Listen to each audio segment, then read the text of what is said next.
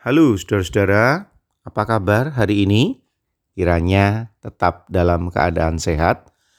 Dan ingat, PPKM dilanjutkan, berarti mari kita terus bertahan di rumah demi kebaikan kita bersama.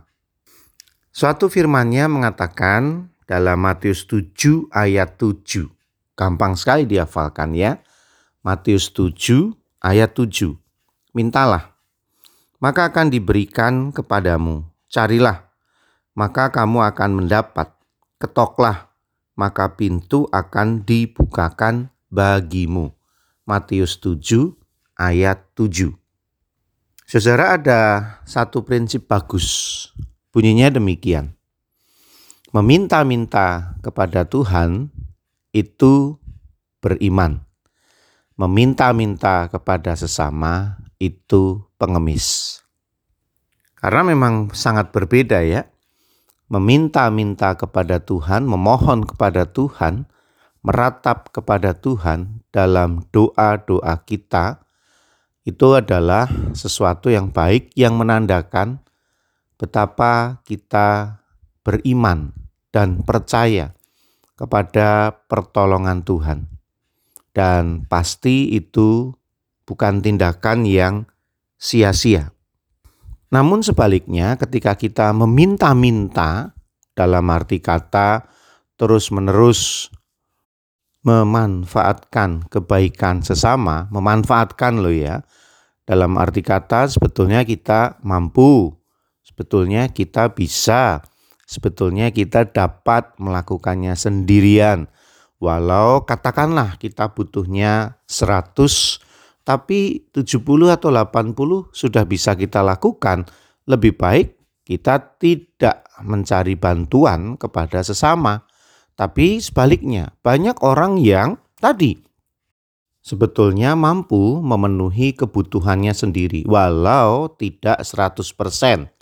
Tapi katakanlah 70 atau 80% sebetulnya dia mampu memenuhi kebutuhannya sendiri.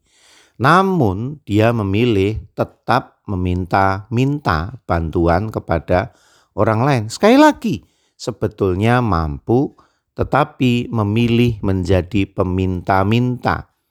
Ini persoalan mental. Itu adalah mental pengemis. Ayat yang kita baca tadi ingin mengajarkan kepada kita satu prinsip penyerahan diri kepada Tuhan. Tuhan ingin mengajarkan pada saat kita meminta, mencari, mengetok kepadanya, mengajarkan agar manusia itu berusaha semampu yang dia bisa sambil berdoa. Ini sebetulnya adalah sebuah prinsip ora et labora. Berdoa sambil bekerja. Tetap berdoa dan dalam doa-doa itu Tuhan mengatakan mintalah, carilah, ketoklah artinya ada bagian manusia, ada bagian Tuhan. Jadi ketika itu dikolaborasi, digabungkan, maka menjadi energi yang luar biasa besar dalam hal menanggulangi masalah. Asalkan itu semua kita lakukan kepada Tuhan tidak persoalan karena memang Dia memerintahkannya untuk kita meminta, kita mencari, kita mengetok kepada Dia dalam kehidupan ini. Bukan kepada sesama. Kalau kepada sesama, sekali lagi, minta pertolongan baik-baik saja tetapi meminta-minta itu persoalan lain. Saya sangat memahami bahwa situasi sekarang banyak membuat orang terpuruk, terjatuh dalam kemiskinan, terjatuh dalam persoalan kehidupan. Saya sangat memahaminya. Tetapi jangan sampai membuat kita menjadi pengemis atau peminta-minta. Karena sekali lagi ini soal mental. Apakah kita mental pejuang atau mental pengemis?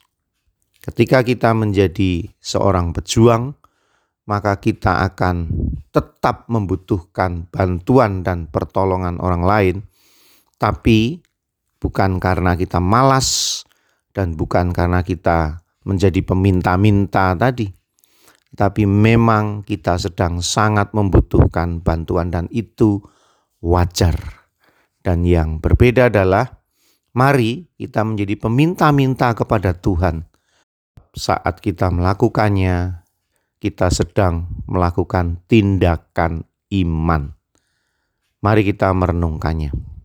Dan saya ingin berdoa untuk saudara-saudara. Tuhan saat ini banyak di antara kami yang terpuruk secara ekonomi. Kami kehilangan pekerjaan, kehilangan penghasilan. Kami mengalami begitu banyak persoalan ekonomi. Kami membutuhkan makan, kami membutuhkan biaya-biaya untuk memenuhi kebutuhan hidup kami. Dan di antara kami sudah sangat kehabisan kekuatan. Tolong Tuhan berikan jalan keluar, berikan solusi yang terbaik. Kami ingin meratap kepadamu. Kami ingin memohon pertolongan kepadamu dan di satu sisi beri kekuatan pada kami, keperkasaan kepada kami, kehebatan, kemampuan kepada kami agar kami bisa menerobos, merubuhkan persoalan ini. Dengan kaki kami sendiri, dengan tangan kami sendiri, dengan kerja keras. Dan kami ingin berhenti meminta-minta kepada sesama sebagai pengemis. Karena kami adalah pejuang bukan pecundang. Namun tanpa pertolonganmu Tuhan, kami tidak mampu. Tolonglah hambamu ini Tuhan. Berikan peluang itu, jalan keluar itu, solusi itu. Agar kami yang lemah mampu merubuhkan tembok penghalang semua perkara ini. Dan itu karena pertolonganmu. Ini doa harapan dan permohonan kami di dalam nama Tuhan Yesus Kristus kami berdoa. Amin. Masih bersama dengan saya Pendeta Yudi dalam renungan emas, esok masih ada solusi.